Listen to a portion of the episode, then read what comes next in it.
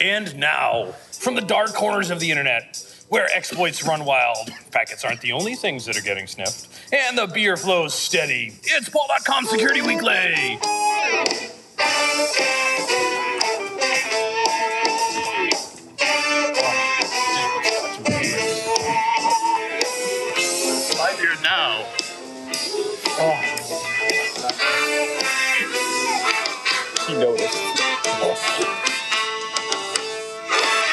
Sponsored by Tenable Network Security, the creators of Nessus, the world's best vulnerability scanner. Tenable Security Center extends the power of Nessus through reporting, passive vulnerability scanning, log correlation, and much more. Tenable, unified security monitoring. Core Security Technologies, helping you penetrate your network. Rock out with your exploit out. Listen to this podcast and qualify to receive a 10% discount on Core Impact, the world's best penetration testing tool. Now, give the intern control of your botnet and pour yourself a beer. Here's your host. He's a few no op short of an exploit, a few keys over on his GitHub repository, and a man who pours scotch in my beer, and I'd rather eat the asshole out of a skunk. Paul Asadoorian. That was some very vivid That was imagery. awesome. I, Welcome. I was, I was going to go with he gives candy to high schoolers at hacking conventions this Saturday. Either way. Either way. Welcome I- I- everyone to PaulDotCom Security Weekly, episode 280, live from the Mid Atlantic CCD competition for Thursday, March 15th, 2012. CCDC. CCD is like I said CC. Catholic. No, I said no, it sounds like you said No, D you said competition. CCD. Oh, Yeah. yes, well, CCD. C- CD. All right. And is you a- know what? It's kind of like church, but not the same. Zip it! I'm trying to do an intro here. We are so not getting. Can we get a big round of applause from our live studio audience? audience Those guys. Thank you very much. All three of them. I mean, five of them. It's all right. It's all right. There was more beer for everyone to go Well, around. Casey's here. I mean, he counts. Hi, as Casey. six. Everyone say hi to Casey. Hi, Casey. Casey's the one that brings us here every year. Thank you, Casey. We're looking forward to a fun-filled weekend. Cheers. Woo! You want a beer? I've got to say though, I, I, I'm really, really happy about this because we do have six people in the audience, but we also have that many people up in the AV booth recording us. That's impressive. Um, Big so round of cheers- applause for the AV to guys AV working hard people today, make things happen. who can actually make this stuff work. Hey, look, it actually works. We Yeah. need to get these guys in Rhode Island. Yeah, we're moving. We're moving here. to That's do a right. Show oh. here. DerbyCon call for papers and ticket registration is coming up quickly. Friday, May 4th at 10 a.m. The PaulDotCom crew will be in attendance for DerbyCon. How is that? Oh, the registration is May 4th. I'm like, what? I'm not going to be there May 4th. No, we'll be at DerbyCon in September. Uh, the training begins Thursday, September 27th, and the DerbyCon conference runs 28th through the 30th. Mr. John Strand here in the flesh, not even from sunny South Dakota. South Dakota. Or Cold South Dakota. It's actually very warm.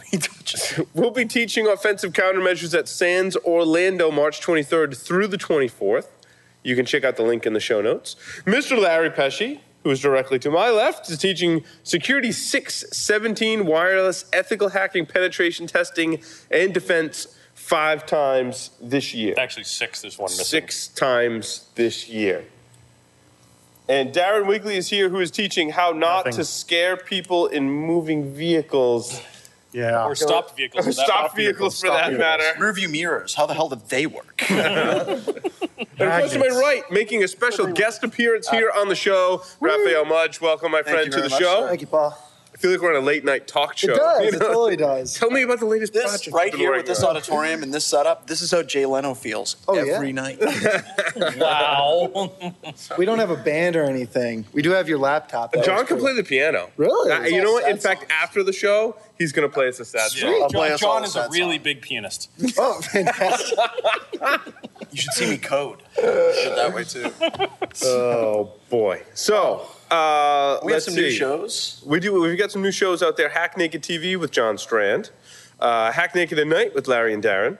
PaulDotCom Espanol with Carlos Perez, who wanted to join via Skype, but we're not set up for that right now. he said to me in a text message, Paul, give me shell on your box and I'll use the say command in OS 10 to come on the show. And I was like, well, it started with Paul, give me shell in your box, so no. Thank you very much.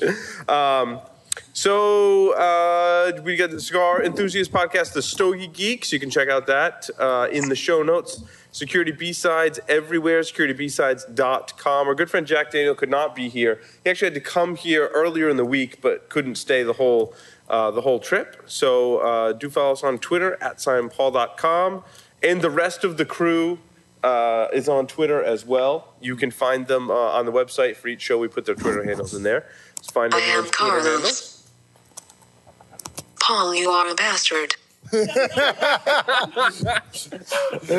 Thanks, Carlos. uh, so with that, we'll we'll turn it over to uh, uh, discussion about the CCDC. Why can't I say that all of a sudden? Hold on. I ever tell you about Ruby? Last one. It's okay. At least he didn't tell ask about the story about the toothbrush. Do you want me In to front of type his that wife. up? Yeah. So, uh, what is the Mid Atlantic CCDC competition? Who wants to take that one? You do. Anyone? Casey? Anyone? Casey, You what were the happened? guy We that lost- set it up. we Tim lost Casey. Rosenberg, maybe. Uh, Maybe Tim Rosenberg Tim, wants wanna to come, come up down and tell us about and tell us CCDC? about CCDC. Come on, everyone, big Come round of applause for Tim Rosenberg. No, no, absolutely, without question. Without Um, question. Come on up. Come on we up. know can you, sit- like talking. You can sit Come in my chair and. I'll, sit, and I'll sit behind you. It's okay. Got a seat for you right here. so, Tim, yes, absolutely. You can have a beer. I need another one. Shiner Bock or Fat Tire? I don't care. Shiner's good. Tim, have a seat. Tim, it's been a while since you've been on the show. It has. I've been in rehab. From the show? From the show, absolutely. So, pulling up to the mic over here. So, uh, tell us about this competition, first and foremost. So this is its seventh year running. Um, and basically what it does is we took uh, 25 teams from North Carolina up to Pennsylvania. A team is a group of college students who are charged with defending a pre-built, horribly built. Do they have to be from a computer security program, No, or can it? absolutely not. Okay, so it can be any college are, team. We've had we've had poli sci majors. Okay. We've had all kinds of interesting uh, folks. So any school can form a team. Mm-hmm. Gotcha. And so um, online, we did a bunch of pre-quals, and those were to narrow down the 25 teams to eight teams. Those eight teams have made it here, and over the next two days will be horribly abused by a group of professional red cell. And this is what we call a single-purpose event, meaning you are either a defending team, college, or an attacker. There's no mixed. So if any of the defenders get caught attacking, they're booted, and I'm sure none of the attackers will be defending, you know, except for the beachheads. Right, right, right. And so the winner from this, uh, there's, right now there's about eight or nine regions around the country. The winner from each region, so this is going on all around the country. The winner from each region gets an all. and how many regions are there? There's six regions. Well, actually, there's there might be up to uh, nine or ten. They do an open Okay. one, and they Yep. have an online one, and Yes. there's eight geographic ones. Right. Um, and so then the winners There's from Mid Atlantic. There's Mid-Atlantic, northeastern, Northeast, southeast, central, southwest. When it gets in the west, it gets foggy. Uh, it's Yeah, all whatever. it's all, it's all one. That's right. Yeah. Yeah. Geography, you know, who needs it? I was a history major. We didn't do those things. Um, that's what maps are for. So the winners from each of the regions get to go down to uh, beautiful sunny San Antonio and compete in the nationals, and then uh, be declared grand high. Yeah. So someone was asking me, what do they get when they win the nationals? Do they get a trip to Disney World? Do they get? uh, usually jobs. Jobs. I mean, this this is Really? a this is a That's better than a trip to Disney World. this is a massive Be a recruiting. job at Disney World. Uh, that'd be so cool. Heck, Cinderella. Anyway, Like I said, it'd be better. It'd be better if they got a date. Your own perverted fantasies, Tim, are completely welcome here. Just so Oh, you know, wait, is this- feel free to is this being share. broadcast? Are we sharing this? Yes, we are sharing. Oh, damn it. Okay. John, John, John, what was your comment? It'd be better if they got a date out of the deal? Yeah, that'd be a big one. Finally, It's like, it's like, it's like, it's like the end of sneakers when anything uh, River Phoenix wants. So, Tim, it. other than your striking good looks, why are you here? is the question. Okay, so my my team um, from my site, we're responsible for actually designing, building, and scoring the actual game. So These are like the actual systems that the blue teams have to defend. correct. And so we, we built the core. So we have a you know each team gets a patient medical records database. Oh, and the theme is healthcare. right, this year. Teams Healthcare. Yep. Yeah. Uh, so each team basically represents a small hospital. So they have patient records. Uh, they have a pharmacy inventory of about 8,000 drugs, um, most of which are horribly configured with drug dosages to weight ratios and all that kind of fun stuff. They have a uh, computer-aided dispatch server, so they can dispatch EMS and, and um, support personnel. So now, wait, are they responsible for people's virtual lives Yes, in they the are. game? Yes, they are. Uh, unbeknownst to them, if they're listening, good for you. because we're going to talk about stuff that you don't know yet. Um, they have a zombie server. Man and a woman love each other. Wow. they do a special hug. So they have a zombie server, which um, they have to keep track of patients. And if patients are infected, they have to be cured. If they don't be cured, they mutate to zombies. And if they get the wrong cure, they're, they're killed. Gotcha. So each team will have a status board of, and the, uh, the Now, code. if they do become zombies and you shoot them in the head, do they die? I'm really hoping no one's bringing live rounds Okay, tomorrow, okay, but I mean, it's, it's anybody's guess. And, and- Anything can happen in these events. and, and- and if you came to our presentation yesterday, you may or may not know who patient zero is. That's right. Um, but what's really cool is that over the years, it's not just our infrastructure. So we, we do the core with the firewalls and stuff, but um, another one of those schools volunteered up. Lewis Leitner and his crew did a phenomenal job on all the Wi-Fi stuff. Larry and his crew, uh, another great year for Badgers and um, cool medical dispensing You things. know, we'll, we'll be talking about Yep. that next I was episode. going to say, it's- his, it's his kind of- crew's right here. Yeah. his- His crew. crew of one Name's counts, Darren. right? That's right. Um, what's the singular of crew? Crow. crew. It's crow. Crap. Okay. Crap. One beer. Wow. Yeah. Okay. Anyway, moving Where, on. what were we talking about now? So uh, basically, we, Yeah. we score. My job is to score and to build an infrastructure that everybody else can, can Oh, hang stuff sorry. off. Score the, score the, I was going to say that I was going to say, there's a joke that was there not picked up fast enough. No, it wasn't. I think because I was like, really? Did he just say that in front of this crew? Really? I think we were trying to be polite for once. yeah. I'm from Lancaster. We're simpler there. We, uh, no, it's not what that means at all. But Do you score? all in my- Never mind. So, It's all there is to do in Lancaster. Actually, uh, the pagans were caught selling a lot of meth to the Amish several years ago. that's fascinating. That Tim. relevant? How, where does Score. what No, that different kind of explains? score? Is Oh, different kind of score. okay, never mind. uh, do we, have you dispensed him drugs already? Like I said, the only thing we like more than He's been dispensing pills self-dispensing. Right. is taking That's them. right. So, So, what other, what other uh, questions can we go random on? So all of the hosts are virtual. Yes, They're everything's virtualized. Virtual, Yep. Mm-hmm. virtual machines. And um, how do you keep the red team from like completely trashing the blue team systems? That's kind of hard. Um, We're polite, Ask I like to nicely. think. polite. So basically, the the the red So I've cell heard not. are polite enough to follow direction. Mm-hmm. So this isn't just a complete slaughter. This isn't a you know release the hounds and last man standing. Uh, the red cell have been coached over the years to understand that this is predominantly an educational environment.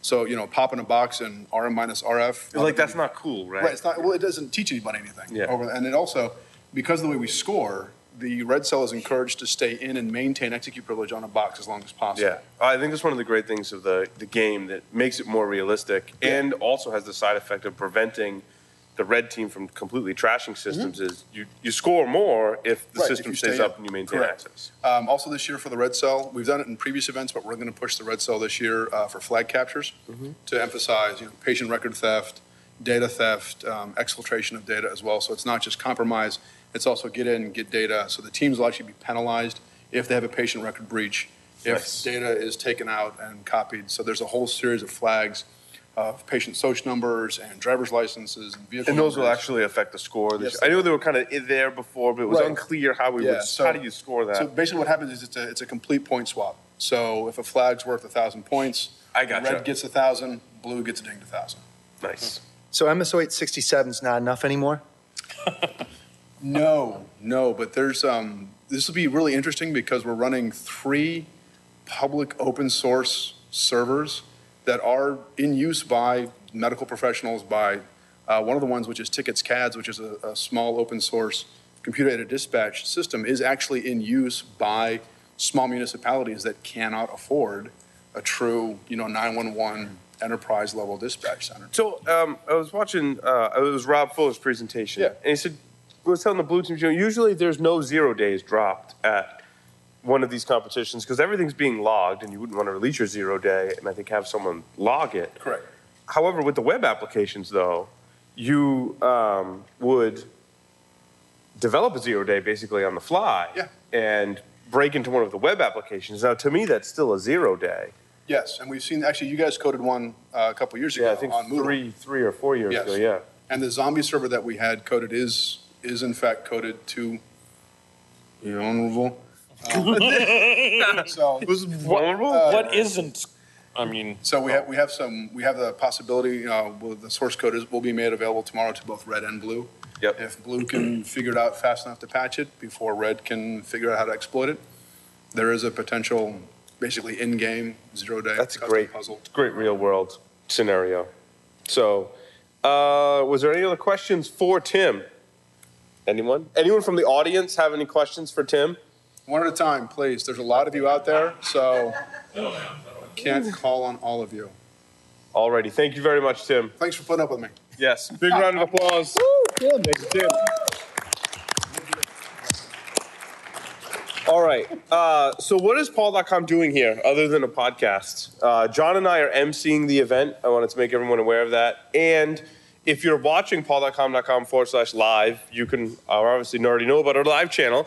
But if you tune in all this weekend, we will be broadcasting it live. John and I will be the MCs for the event. We'll be introducing the various segments, providing demonstrations, interviewing people. Um, and then now I'll turn it over to Larry and Darren to talk about their involvement in the competition um, with what in the past has been badges, right? We did, uh, you guys did an RFID reader. Yep, Uh, RFID physical access system. Yep, a couple years ago, and then uh, there was a, an actual badge, a power meter badge. that Yep, we last did the year, previous last year was yeah. smart meters, so we gave everyone But uh, now- Zigbee-enabled uh, wireless badges that And now acted as power this meters. year is a healthcare Yep. theme. And um, what what is it that it's not a badge that you built? No, It's- so well, so we did give them. We're giving them badges. Get some beer. The a beer? badges are all um, uh, barcode enabled, um, uh, acrylic cut badges. Uh, so they have a, a UPC barcode on them that opens a medication dispensation station. Um, you know, uh, you know, each university has a medication dispensing station, um, and well, we can't get class one controlled substances and so forth. So we're giving them the next best thing. Are you kidding? I'm gonna hold. Never mind. So we're giving them the next best thing, but oh, when your prescription runs out, how are you going to get more? Yeah. Um, we're giving them the next best thing is candy. Um, so we spent $175 on candy at BJ's, and we're loading them up with candy. Um, and they're allowed to dispense their own candy to themselves. It's a little pick me up for a challenging thing. Um, but we're treating it as uh, controlled substances that they have to, to deal with. Um, same sort of things you'll find in healthcare all over the place for doing medication dispensation. You have to provide some sort of authentication um, to the med station to be able to take uh, drugs out of the dispensing station and give it to patients and so forth. Um, and and sort of with that, there's all sorts of craziness that goes on, and absolutely barcodes. Um, when we Darren and I did a presentation yesterday to talk a little bit about them, um, you talk about barcodes being a sort of an ancient technology, and uh, I didn't realize how old they really were, and I had to Wikipedia it. Um, and according to the, the stuff I gathered from Wikipedia, the first patent was filed in 1949 for barcodes. Um, we saw real adoption starting about 1977 for UPC for grocery stores, uh, in through the 80s, where grocery stores were changing very quickly over to the, the barcode scanners. Um, and in 1981, it really picked up from sort of an industrial application because of the military. They wanted to use it for asset tracking. So each um, item that they had had a barcode on it. They could just tell where, logistically, where it was being sent to, where it ended up, based on um, some unique identifiers. Uh, and we gave some examples of where these are actually still being used. Uh, my wife had surgery uh, just this this month. Uh, sorry, last month, uh, towards the end of the month. Uh, my visitor badge at the hospital had a barcode on it um, to tell where I could go. My wife's wrist bracelet had a barcode on it to say you know which patient she was. They could match it against medications. And I was also in a very politically charged environment. Uh, I was at the building directly across from Zuccotti Park for uh, Occupy Wall Street the day before, the day of, and the day after um, the big protest that they had with tens of thousands of people storming the streets and stopping traffic and so forth, and the big march. Uh, and the only thing that was prevent, um, you know, preventing me from gaining access um, to the elevators through the turnstiles to the customer site across from this very politically charged event was a barcode. Nice. So physical Still very security much in and in use. healthcare. So very much in use. Awesome.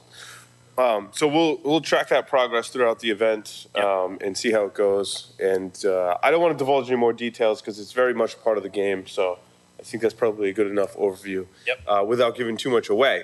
Now, one of the most popular questions that we got today, um, and the blue teams were in the uh, job fair area today, where uh, we had a booth. Um, our sponsors slash my employer, Tenable Network Security, uh, has a booth, and uh, PaulDotCom also has a booth. And one of the most popular questions we got, other than how much do the stickers cost, um, are what can the blue teams do to survive? They were well, the blue teams were like, well, what what can I do? So I wanted to kind of throw that question out to everyone.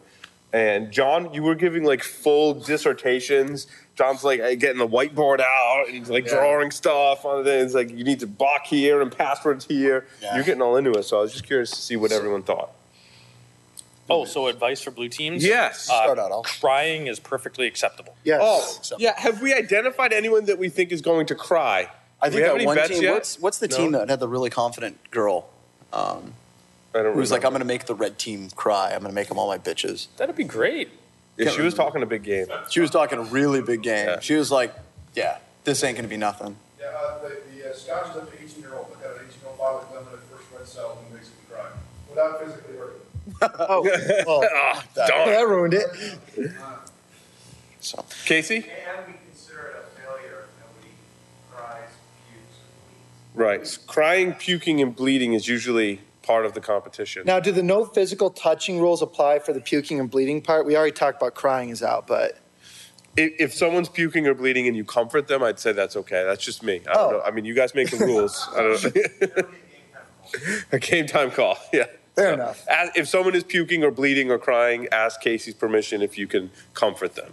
Okay. You have permission to comfort me at any Thank time. you. Oh, yeah. I can see Mudge being like, I can't "Dude, do that over Skype, you know? Yes, like- exactly. Dude, is, is that girl over 18? yes. Okay. Wait, all right, let's start with the bleeding right now. I need comfort. Um, one of the big things that I was telling people is they need to sit down and get some of the basics and fundamentals out of the way. I mean, block off any unnecessary ports and shut down the services. I mean, how many times do you see red team situations where they're running Telnet, FTP, oh, Echo Oh, yeah. charging, and it's not even needed for the scorebot? I'm like, number one, get rid of that stuff. Find what you need, Yep. definitely. And then number two, change your passwords because the passwords. I mean, having worked with Tim for like the past four years, Tim loves giving incredibly crappy passwords. Like he literally takes the John the Ripper default password list and like feeds it in to all the Chia users in the Pet? active domain. So And Chia, Chia Pet is actually not part of the John the Ripper original. it isn't. Chia Pet is not. That's a very good. I point. love that Chia Pet. password, though. It's Thank a you. great password for it.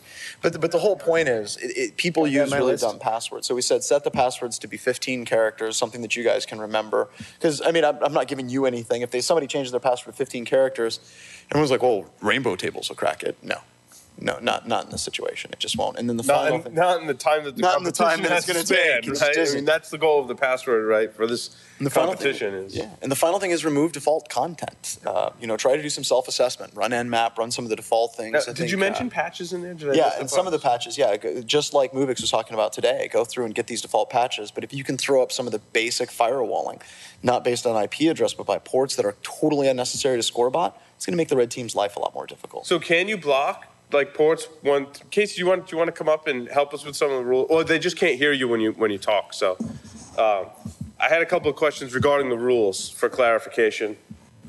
Look at that. Larry's One giving thing you a seat. regarding your guys' discussion. Casey O'Brien, everyone, big round of applause. Welcome, Casey. I, I think You're on PaulDotCom again. First This is time, awesome. I, I, I'm going to cry. I'm so happy. I love your show. Want some scotch? No, thank you. Tears. First tears. Yeah. Get this man a beer. So I will, I'll take a beer. Yeah. Got some onions for you. So uh, regarding the how do the blue teams prepare, uh, the thing that's kind of uh, disappointing to me, this is the seventh year Tim and I have run this, is that we could basically replay the red team debrief from five years ago, and it would basically be the same. The, the, the two things that student teams, thank you, Larry, do not do every year. That's shocking is they do not change default passwords and they do not shut off unnecessary services. And I think today, um, Mubix mentioned it. You mentioned. I think when in your presentation, you mentioned it like three, four times, and then they came by, and then I mentioned it, and they, there was only one of them that I saw that was taking notes about the idea of changing default passwords. And Paul did that presentation. Yeah, that's right. Um, couple years in a a row. couple years ago, and Brad, uh, Brad Bowers Yeah. did it last year. So, um, so that's So with shutting down services, do they take a point hit or loss of functionality? Like if they shut off ports 139 and 445, is there a point hit functionality wise or scorebot wise that they would take for that? So it depends. So they're given a list of services that the scorebot's um, going to check, and those services are based on the business functionality. Um, and uh, anything else, um, they're they're welcome to shut off. Um, and in in terms of ingress egress filtering. Um, the rule is basically whatever services have to be allowed inbound for the scorebot have to be allowed outbound. Everything else, they, um, they can they can shut down. In terms of, I think you were going to ask about blocking by source IP. Yeah. They're allowed to block by source IP if they make a business case for it. So they have to they have to basically fill out a. We use the U.S. Secret Service incident response forms for any any incidences, and we have a law enforcement incident response team that that works with the students. And if they can make a case to convince Tim that they should be blocking this IP, then they can. If he says it's okay, otherwise, no. So can they block everyone except Scorebot? No, no, they No, can't block. that's- That's, that's you can't, cheating, can't right? do any ranges or. Yeah, yeah, yeah. no. Yeah, but they can, I think you said that, uh, Tim mentioned that they can actually block based on port. So you can say it's not being selective, but you can shut it down to everybody. Gotcha.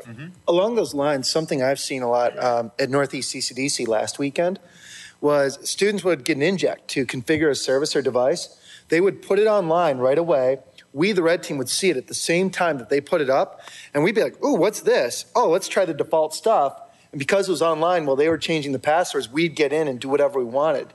So if you get an inject to set up a service, configure a device, block that off, take it offline, do what you got to do, change everything, and then let it be exposed. But don't put it online before it's ready because we will probably get it. Much faster than you can actually try to patch it or remove Yep. the default Oh, yeah. content. Because that's one thing we're very focused on is Oh, no, so automation. one of the and- questions- but speaking of patching, so do the teams when they like patch their Windows and Linux systems, they don't have access to the internet, so they're still getting Well, patches from an internet connected They system. have and internet applying them? systems they have to go to if they want to pull those things down, and uh, then they have to transfer things over manually. So they can get that stuff. They don't It's- have to. yeah, put they have to scratch. sneaker net it. They have the, each team has a dedicated internet connected system that's not part of the competition network. The competition networks are air gapped, so um, you know it's not as simple as run an apt get or Windows update. I mean, you got to you got to sneaker net the patches from the internet connected systems to the competition network. That's hard. It's very hard, especially any of your kind of Red Hat based Yeah. um, distros where you get in these crazy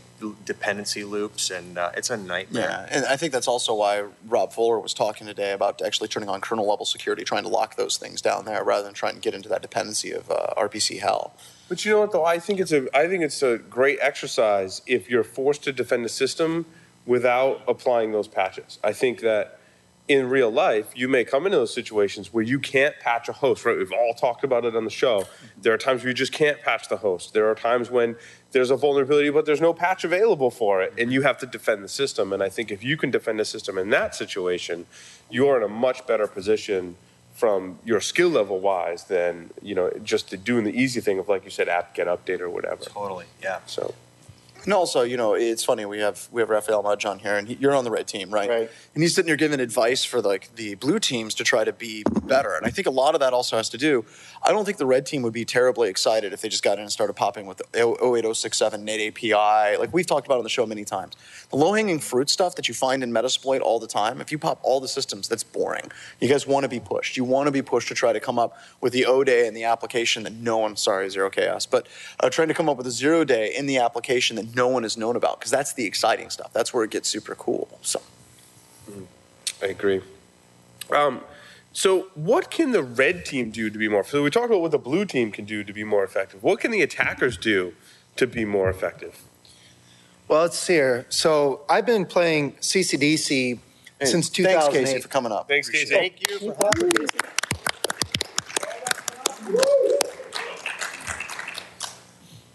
Okay, so this is really fun for me. Uh, four years ago, it was my first red team experience with CCDC at the Northeast region, and I've seen a lot change. And here's what it looked like back then it was the smartest guy in the room with Core Impact or just whatever they had, getting into everything, and everybody else was kind of like twiddling our thumbs.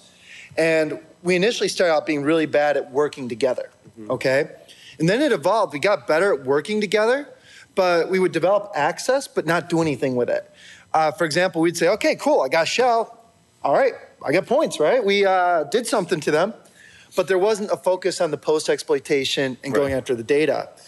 And since I created Armitage because of CCDC, And I did it because I wanted to create a way to make it possible if Larry gets into something that anybody can take advantage of that access. It was sharing shells. Yeah, sharing shells. But not post exploitation. And now post exploitation, yeah, now we can take and use Armitage and see everything that's going on at once. And somebody sets up pivot, anybody else can use it. If uh, you get into a Windows host, any we can actually multiple people at the same time using it, and it's really stable now. A year ago, it was um, still in development, if you will. You were actually last. So last year, you were actually doing development for that live at CCDC. Yes, weren't? I mean, every night I'd come home and I'd be like, okay, I got to turn out a patch. Everybody update. And uh, last weekend was Northeast, and it wasn't a problem. Um, so, you, but you're saying, how can we do better? So it's like, okay, cool. For teams like uh, this one, we've got the sharing thing down. Okay, so we're going to come back. We're going to be really strong there. Now the big thing we're focusing on is automation and splitting ourselves up better by roles. So we have different teams like. Uh, sorry, Rob, if I'm giving away too much. Thinking of you.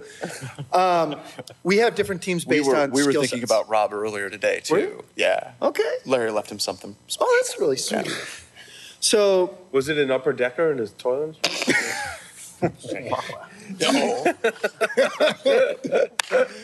I was in his room. Rob, that was not me. It was Larry. so, But who hasn't been in? Oh, oh, Oh, You mean there were three of us Rob on his Upper bed Decker? just a few moments ago. I So see. that's why I was late getting here. you were coding, right? we were. We were sharing. sharing. Sharing. Yeah, we were code, practicing code. sharing our shells. Were you practicing safe facts? we were all over it. So what we've done is um, we're splitting up based on specialties and of course using this teaming infrastructure to make sure, hey, the Windows team, what they do is going to be available to everybody else. My job, I'm the shell Sherpa. I pass everything out. Shell Sherpa? Shell Sherpa. You should get a T-shirt. So Yeah, it's pretty like mission control for shells. It's like, need a shell? I got shell. Here. And make sure everybody's got our accesses. But one of the things I'm interested in, particularly this year, because, you know, it's like, okay, cool, we can share shells. That was so last year. I'm very interested in how do I add bots to this construction? Um, how do we actually automate certain things on the fly that need to be automated and just what comes up as our needs?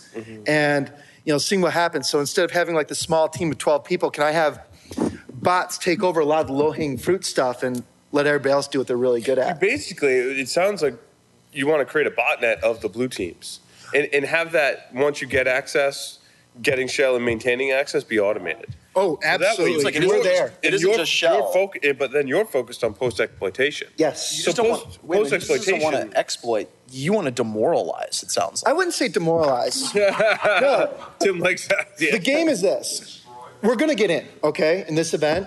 What's going to separate the uh, teams Men- that have prepared the most? Men from the boys? What? Uh, I'm saying it politically correct. You know, the teams that did the most preparation are most ready from the teams that are, are going to improve over time is going to be how well they dig us out. That is the game. Get in, persist as deeply as possible, as creatively as possible, not just Meterpreter persistence, but I mean just coming up with wacky stuff. At DerbyCon, I released a toolkit I've been using the past two years, uh, a Dirty Red Team Tricks talk. A lot of students apparently watched that. That's good. It's going to be completely different this time. You know, we're mixing it up. But yeah, for us, the game is how long can we keep our access? How long can we stay in before they've kicked us out, the So- stronger teams? So if we were to say, start watching for miscellaneous run DLL 32 uh, processes showing up, you know, that would be. I'm not going to it- answer to You're that, gonna Mr. answer that? Strand. But just here. It would seem to me that the trick would be, uh, you know, people say get in and stay in. Yes. But you need multiple methods to stay in. If you're using one method to, to hide, eventually they're going to find you. I mean, conceivably, if you don't move around, eventually they're going to find you. So it would seem to me that a great strategy would be to get in and then move around and change your strategy of how you're persisting access. So if they find you in one spot, I've already moved to the other spot, Right. and you're staying one step ahead of the blue team member. Paul, we have a secret weapon. As you talk about spots, we have the G spot. It's a rootkit. It doesn't exist. no, the problem with the G spot is Where we'll is that find it. on the map? I can never find it. My friend Jerry's been working very, very hard on uh, a technology, if you will, to facilitate a learning experience for the students. Um, I've got something called. It helps them find My wife, my wife just texted me. She- You're losing My wife here. just texted me. She said she's interested. Go on. Absolutely. we will help her. No, but I mean, for us, one of the fun things about this is we release what we've done, right? Because we're not all about, ooh, we're secret hackers, you can't know what we're doing. And then it forces us to up our game. So this year we're coming in with a lot of custom coded stuff, getting it on those boxes, you know, if everything goes right.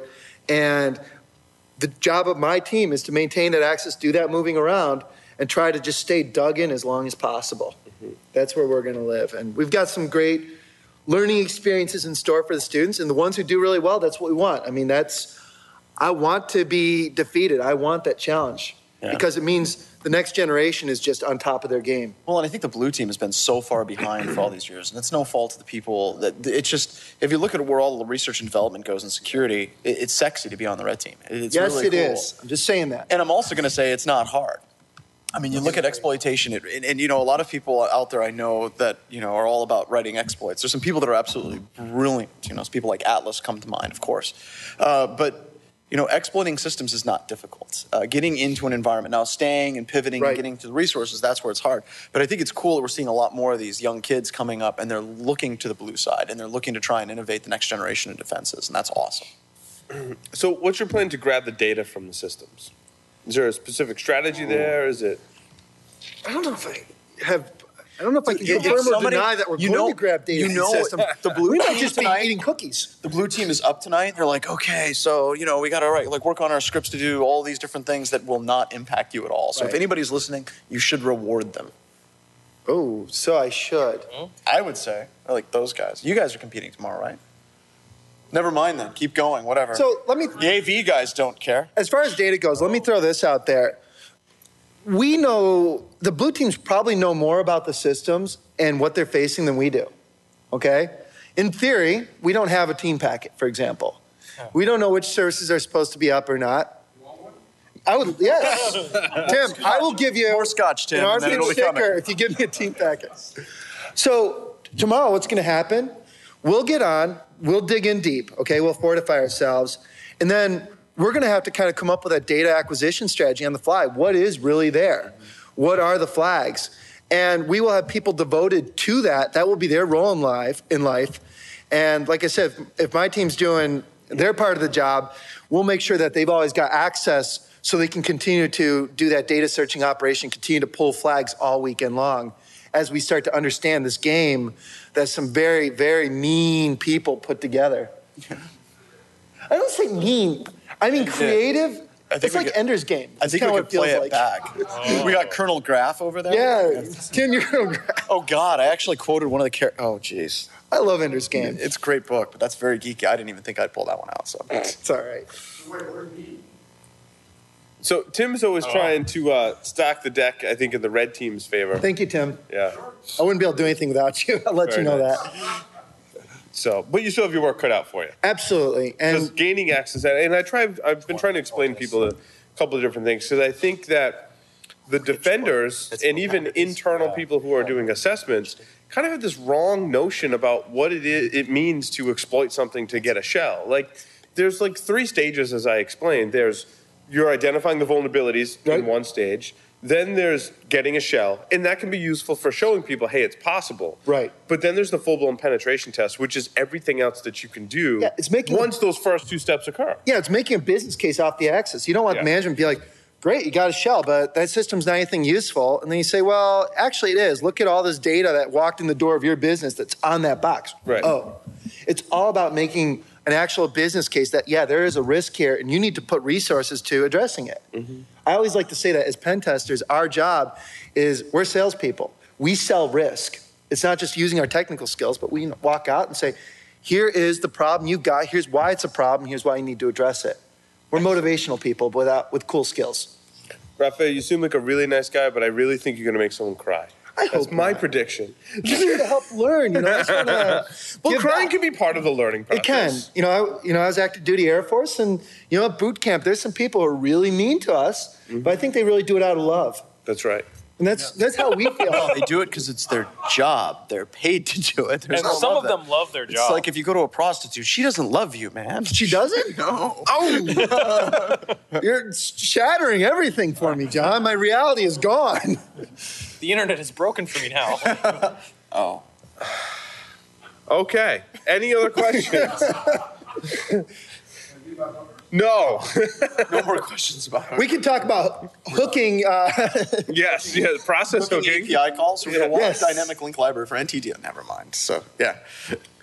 Uh, so we've got a few stories in here. Does Oh, we do have stories. Do you want to hear about them? Let's go. Really quickly. Paul, how about your stories for the Rumors week? are that Anonymous is going to turn DNS amplification into their next attack. Uh, each of these DNS requests is chosen so that it generates large responses, much larger than the queries themselves. I think they're barking off the wrong, the wrong tree, um, Well, and, and, attacking DNS. and a I- cou- it's I do. resilient enough in so many different ways. And there's a number of people that are going to turn on them. Like if you look at organized crime, they're not going to be too terribly excited if all of a sudden eat like DNS. Nobody servers go wants the internet to be broken. No one. There is one very clear cut, specific, pointed thing and reason why the internet must stay up. Porn. Yes, There we go. absolutely. Well, I have and video whole- games. and video games. So here, I'll, I'll, I'll, I'll go to that. Ah. So a little What? bit about the No- attack. no love? Go. But you weren't. You're not into porn or video games. I have You're no like the alcohol, so I'm Well, kind of out of this one. Thanks, John. The warrior monk. Thanks, John. Honey, I love you. Thanks. Empty bottle cheers. So another thing that's interesting about this particular attack is I went through and started plugging through. They said it's a DNS amplification attack, but I wanted to figure out exactly uh, which one it was.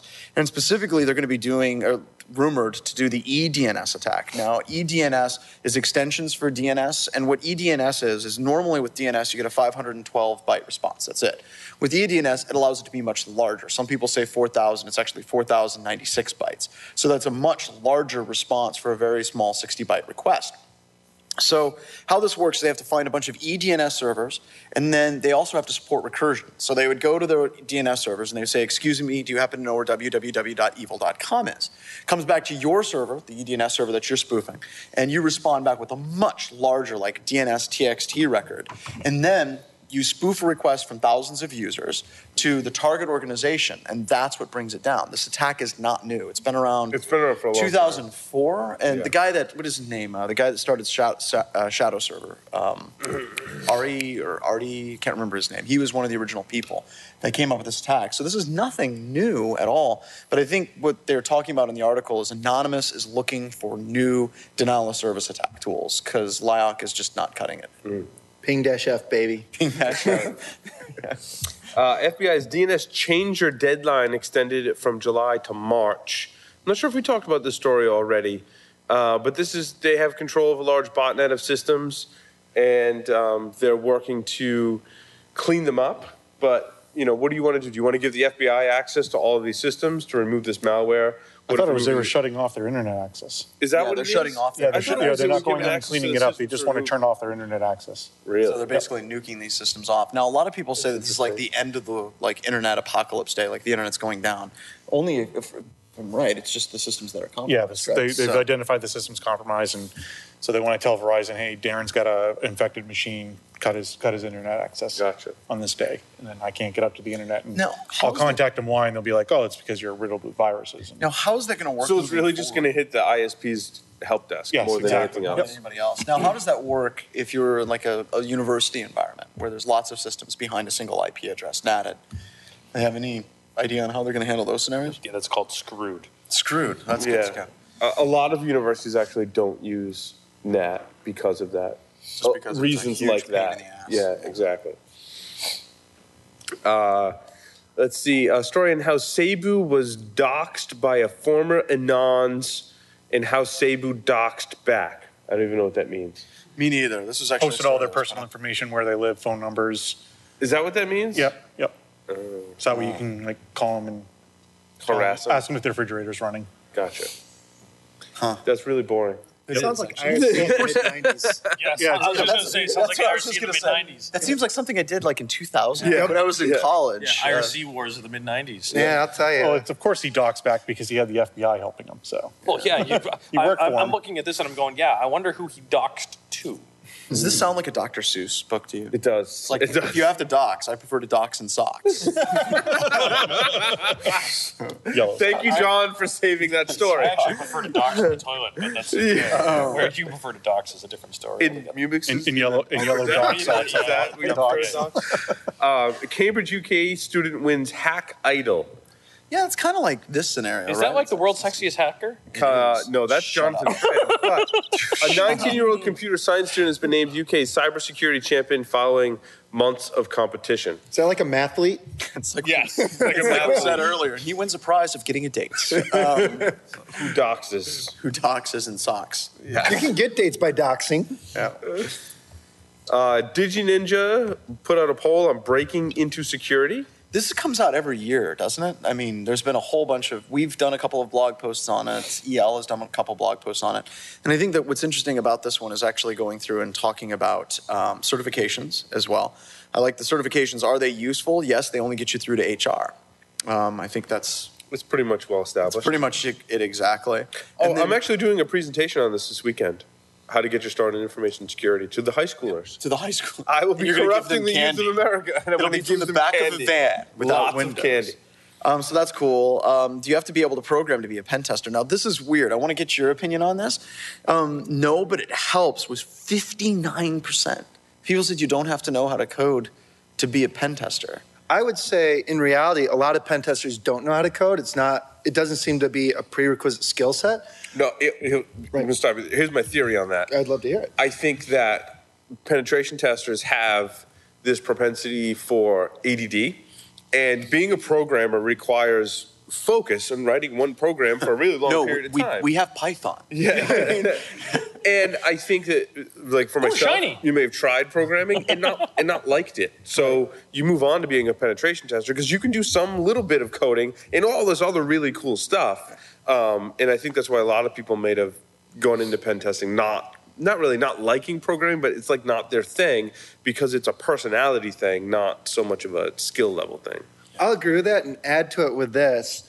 I think every pen tester would benefit from knowing just a base amount of scripting to automate things for Bash, scale. Just simple bash. Just even simple bash. I like Python as a good option too.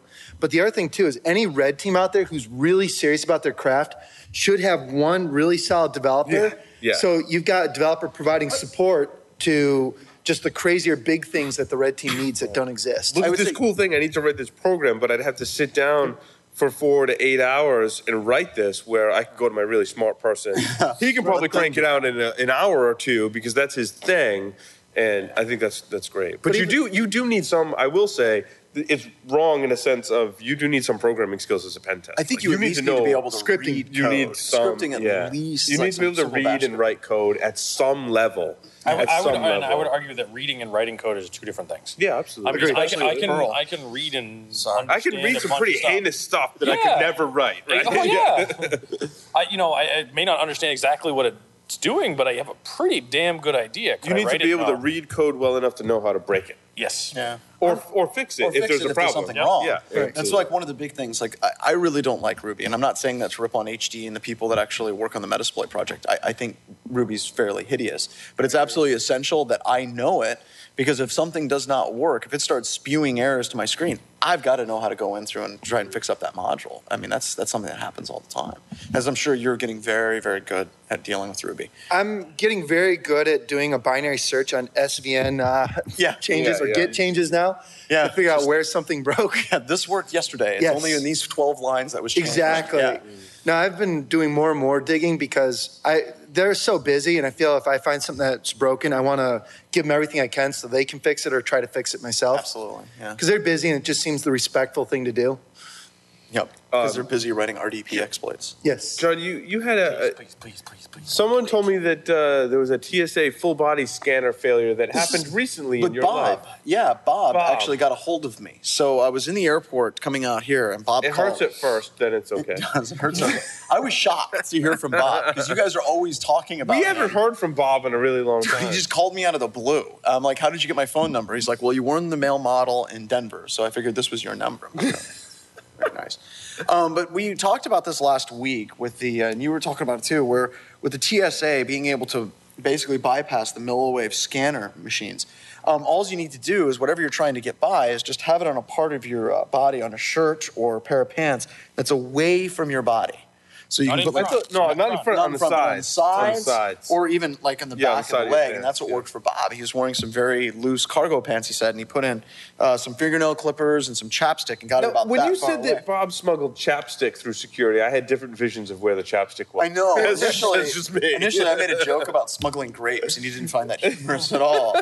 But he went through, and it worked just fine. Um, so he says he's going to try it on all of his flights with different things to see what he can actually get away with. And really interesting story about this from Bruce Schneier. He went through and he was talking about it. It's really sad that the TSA's response to this is trying to actually shut this type of communication down. It's like, oh, you're harming security.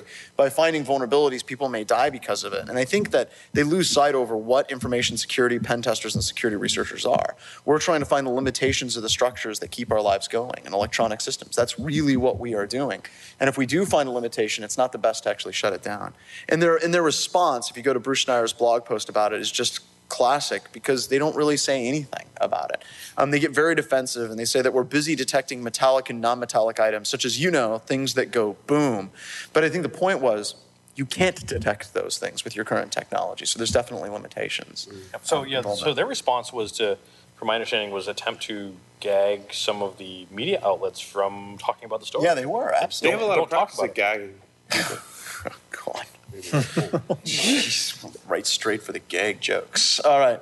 But no, I mean, yeah, trying to shut it down is just not going to make it go Yeah, away. doesn't, that doesn't make it help. But it's weird because if you go on YouTube, there's a bunch of videos where people are responding back to this guy's videos where he's talking about how to deal with it.